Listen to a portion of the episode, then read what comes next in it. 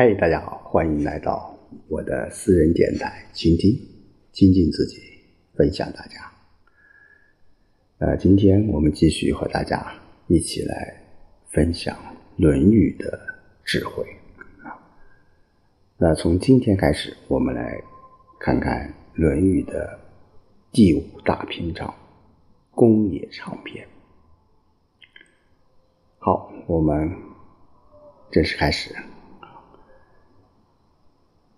第一小节，子谓公冶长，可弃也。虽在雷泄之中，非其罪也。以妻子妻之。啊，那在这一个大的篇章当中呢，呃，孔子啊，就是把自己的这个啊女儿嫁给了公冶长一世。那说明这个公冶长是一个什么贤德的之人？你想一想，孔子能愿意把自己的这个女儿嫁给他，那说明这个人啊人品是非常好的。那公冶长是一个齐国人，那那有的人讲呢也是鲁国鲁国人。那么姓公也名长是孔子的高祖。这个可妻弃也啊，这个弃就是呃妻。啊，就是把女儿嫁给啊雷泄，虽在雷泄之中，就是捆绑犯人的绳索。那在这里就说他在啊监狱里面啊，非其罪也，哎，但这不是他的罪过啊，所以便把自己的女儿嫁给他了。因此，我们说，呃，在这一章当中啊，整个当中。作为公冶长的这个老师，孔子对他还是有全面的了解的。所以孔子的学生啊，他作为老师，他对每个学生的特点、人品啊、为人处事，他在什么，他都是很清楚的。所以公冶长这个人呢，啊，他愿意把自己的女儿嫁给他，那我想，他肯定是。有很多很多值得啊孔子赞赏、孔子所认可的东西所以孔子谈到公冶长是说，可以把女儿嫁给他，虽然他曾坐过牢，但不是他的罪过。第二小篇章，子谓兰容：邦有道不废，邦无道免于行路，以其兄之子妻之。那兰柔啊，是姓叫兰柔，名阔，字叫子柔，也是孔子的高祖。那孔子把自己的侄女嫁给了兰柔，也表明了兰柔的贤明与仁德。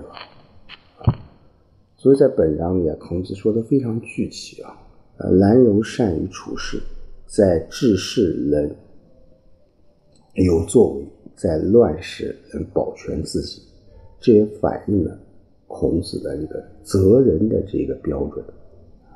那兄之子，就孔子的哥哥孔皮啊，当然这时候已经去世了，故孔子为侄女来主婚。所以这句话，孔子评论南容说：国家政治清明的时候，他不会被罢免；那国家政治黑暗的时候，他也可免于刑罚，就把自己的兄长的女儿嫁给了他。他也就是他的侄女，所以第第一和第二小篇章啊，他把自己的女儿嫁给了他的学生啊，他把他侄女也嫁给了自己的学生啊，所以说他对这个呃他的，就像我一开始对他学生的一些各方面，他是非常了解的，不然他也不会这么做，对不对？好，第三小篇章，子谓子建：“君子哉若人！汝无君子者，思取取思焉取思。”子建这个姓叫福啊，名是不习啊，字叫子建，他也是孔子的学生。那。从这段话可以看出来，孔子很重视这个社会环境对人的影响，啊，那孔子怎么评论他的学生子建呢？他说：“这个人呢，是君子啊。如果鲁国没有君子，他是从哪里获得这种好的品德呢？”啊，那在这里面，他就是说，啊，他非常啊盛赞他的这个子建，那他又说子建的这种。啊，高尚的品德是在哪里呢？是在鲁国养成的。啊，就大家都知道，鲁国和周的文化它是什么？是息息相关的，是渊源很深的。所以有着诗意君子成长的这种风气。所以子建在这种环境氛围中熏染，啊，他会什么？养成了这种君子的之德，啊，养成了君子之德。所以孔子评论子建说：“这个人呐是君子啊！如果鲁国没有君子，那他是从哪里获得这种好的品德呢？”那大家都知道，这个鲁国孔子啊，鲁国人啊，当然说说自己呃国家的这种好处，甚至是引以为傲的地方。那就是说，鲁国当时的这种社会风气啊，还是值得孔子。在某些方面啊还是值得孔子肯定的。好，第四小篇章，子贡问曰：“次也如何如？”子曰：“如气也。”曰：“何气也？”曰：“胡连也。”啊，那在公冶长这个篇章当中啊，孔子是对了很多一些学生，前面我们讲了，做了一些评价。那那那那主要是一种什么？是一种勉励和赞扬。那从另一个角度也说明了孔子评价人的这种标准。那子贡大家都知道是孔子学生当中是非常是一个通才，他的政治啊、这个经济啊、外交方面都是非常擅长，并且很有成就。所以在这里面，孔子贡就问孔子啊：“我这个人怎么样啊？”啊，孔子说：“你好比是一个器具啊，一个器具。”所以说，古代人啊，两千多年的孔子把一个人比作一个器具。其实，我想，器具对于对于当代啊，对于古代，其实只是一个器具。但是啊，子贡又问：那是什么器具呢？啊，什么器具呢？那孔子说：宗庙里盛这个书记的。壶脸，这个胡脸是古代祭祀吃粮食的这种器具，是很珍贵的。另外，这个胡脸是古代国家举行大典时用的一种贵重而华美的玉制器具。那平常是什么？平常是供在庙堂里面，精美洁净而庄严。所以孔子这这时候把子贡比作胡脸，就说明他怎么样啊？才智是非常出众的啊，是可以堪当这个重任的啊，重任的。好，这是孔子对子贡的这种评价啊。第五小篇章，或曰：“庸也，人而不吝。”子曰：“焉用吝？欲人以口己。”女生与人不知其人焉用吝？这个庸啊是冉雍，是字中公，孔子的学生。这个佞呢，就是能言善说，就是口才非常好。那欲啊，就是抵挡，这里是争辩顶嘴。口己啊，这个己就是呃应对比较敏捷。啊，嘴里随时都有供给的话语，啊，说明也是他的口才是非常非常好的。那孔子向来是呃不赞成一个花言巧语的一些人，那这一点在前面我们需要偏也也也也说过啊。那孔子针对别人对冉雍的这种评价呢，他表达自己的是见见解啊，他就我们说冉雍这个人有仁德，但是没有口才啊。那孔子又说，何必要有口才呢？啊，伶牙俐齿的同别人争辩，常常是被人啊讨厌的。我不知道他是否可称得上人啊，但为什么要有口才呢？啊，当然这个呃，孔子在这个这个阶段说的口才啊，有可能就是呃，在那个特别是春秋战国时期啊，就很多人他能够抛头露面，他能够出世。啊，其实非常重要的一个原因就是他的口才能力非常好。啊，过去我们说都有很多一些士，对不对？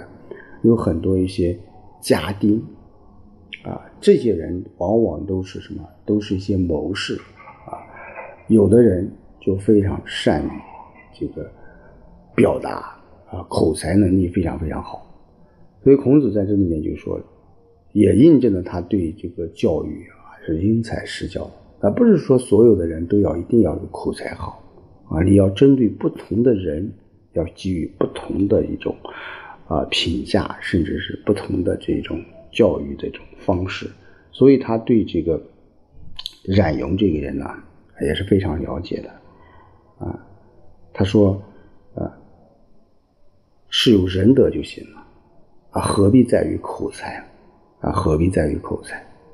啊所以说，有一些事情，就是说，你只有，啊，只有在内心当中，在你的啊积淀的啊文化当中，你的知识、你的才能啊，会有一个很好的这种表达啊。当然，我们不是说这个有口才不好。啊，当然，我们社会需要各种各样的人啊。只要你能够啊适应这个社会，只要你能够啊很好的在这个社会去表达自己啊，去用自己的一份力量去帮助别人，去呃诠释自己的这个对这个社会的这种思考。我想，这样的人才是社会上所需要的人啊。好，第六小篇章。子使子使弃雕开示啊，对曰：“吾思之未能信。”子曰：“啊，这个七雕开啊，所以古代这个名字是非常啊多的啊，并且也非常自有的特色啊。七雕开啊，那是姓七雕，那名是开，字子若，也是孔子的这个学生啊。”那孔子叫这个七雕开去做官啊，他回答说：“我对这事没有信心。”啊，孔子听了也很高兴啊。那不是说所有的人都适合去当官，也不是说所有的人在某个阶段都适合去出仕。所以孔子的教育理念是“学而优则仕”，你学好了知识，你就应该去做官。啊，孔子是鼓励学生是从政做事的。所以他让学生这个齐雕开去做出仕，但是齐雕开他本人自己作为他说我目前还没有达到这个出仕的这种啊思想啊能力各方面的这种准备，所以孔子很满意啊他这种谦虚谨慎的态度啊认为他是沉着好学的品行，知道什么。啊自己啊几斤几两，知道自己该处于某一哪一个阶段，人生的哪一个阶段，所以他不急着做官，没有沾染上什么啊当时那种急功近利的这种啊作风啊作风啊，所以啊孔子叫这个七条开做官，他回答说我对这事还没有信心啊，所以孔子听了也是非常高兴的，非常高兴的。啊，好，呃，今天就和大家说到这里啊，我们下周再见。